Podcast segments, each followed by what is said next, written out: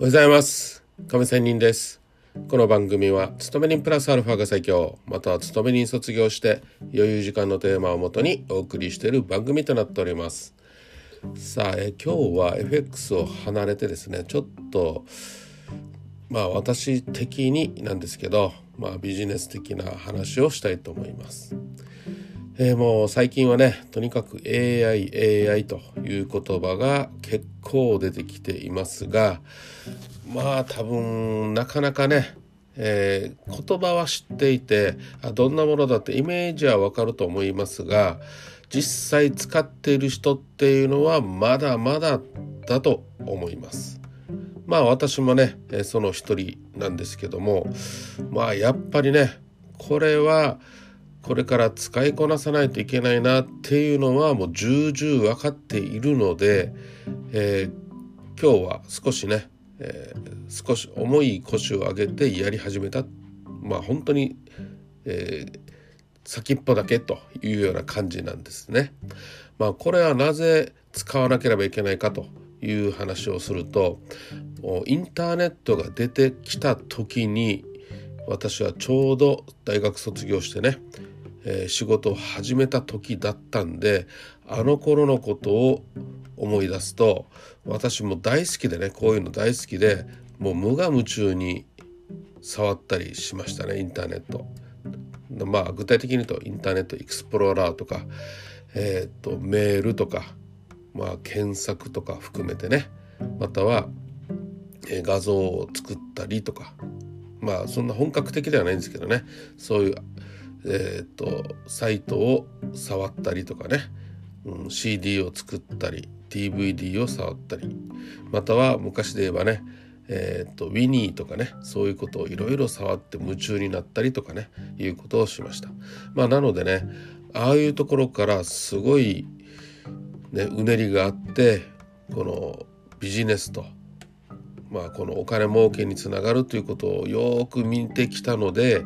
まあ、今回のこの AI の波っていうのは多分こういう流れになってくるだろうということがもう肌感でね感じられますし、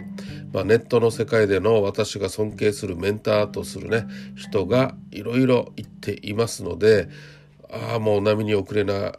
えー、乗り遅れなきゃ、えー、乗り遅れないといけないということで始めたというような話なんですね。でまあ今日は、まあ、やったことあるという人は何だということかもしれませんが今日はコパイロットですかねコピーロットっていう人もいるかもしれませんがこれはマイクロソフトの AI ですね。まあ AI って言ったら、ね、みんなチャット GTP という言葉がオープン AI からね始まったんですけど、まあ、これは、まあ、マイクロソフトで、まあ、スマホとかね PC とかタブレットとかに無料で入っている Bing ね、え、そこに、え、コパイロットというのがあります。まあ、それを使ってちょっとね触ってみたらデザイナーというねこの言葉から画像を作成する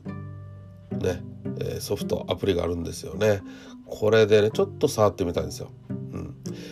えー、ちょっと AI の時代というような画像を作ってみてってただ言葉を入れると本当に作ってくれるんですよね。はい。まあこれをやってあこれ面白いって夢中に約90分ぐらいパソコンに向かっていましたね。はっと気づいたら。ね。でまあインスタとかね上げたりしたい思わずね嬉しくてやってみたんですけどもまあこの少しねインターネットのことをもう少し話しますと出始めた頃ねほとんどのサービスって無料だったんですよね。まあ、なぜならこれはたくさんの人に使ってもらうことでネットの価値そのものを底上げする必要があったということです。まあ、このようなネットワーク効果のことをえー、メトカーフの法則というそうです。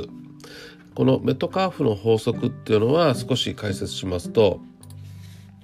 通信ネットワークに関する法則で、えー、このネットワークの通信の価値というのは接続されているシステムのユーザー数の2乗ですね N の2乗に比例するって言われてるんですよ。なのでこの2乗ってすごいじゃないですか。インターネットやソーシャルネットワーキング、まあ、WWW などにも適用されていて、まあ、ととにかくつながってる人が増えるとネットワーク全体の価値が急激に倍増して増加していくというような考えです。まあ、例えばファックスの場合は1台のファックスは使いようがありませんけどネットワーク中のファックスの総数が増えるに従って各ファックス機の価値が高まりつつあると。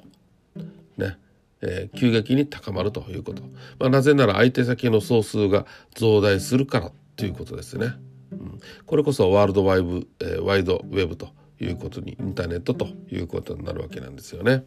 まあそんな感じのことをメトカーフの法則と言います。まあ今 AI っていうのはまあとっても安い値段で使うこともできますし今回私が使ったマイクロソフトビングのコパイロットはまあ無料なんですよ。まあ、無料のかなり上等なものもあります。まあこんな感じでなぜならね安いかというとユーザーにデータをアップロードしてほしいしその使った個人がねまずは使ってもらってたくさんのファンを作って彼らが企業を説得すると企業にね使ってもらうというそういう経路を狙っているということだと思います。ということは今個人が本来高いはずの AI ツールをただ同然で、まあ、使い放題ということなので、まあ、これこそ使う利用しない手はないということです。ということで今日はこの AI を少し使ってみたそして面白かったそしてああやっぱりこれからの時代は AI 使いこなせる人もしくは AI で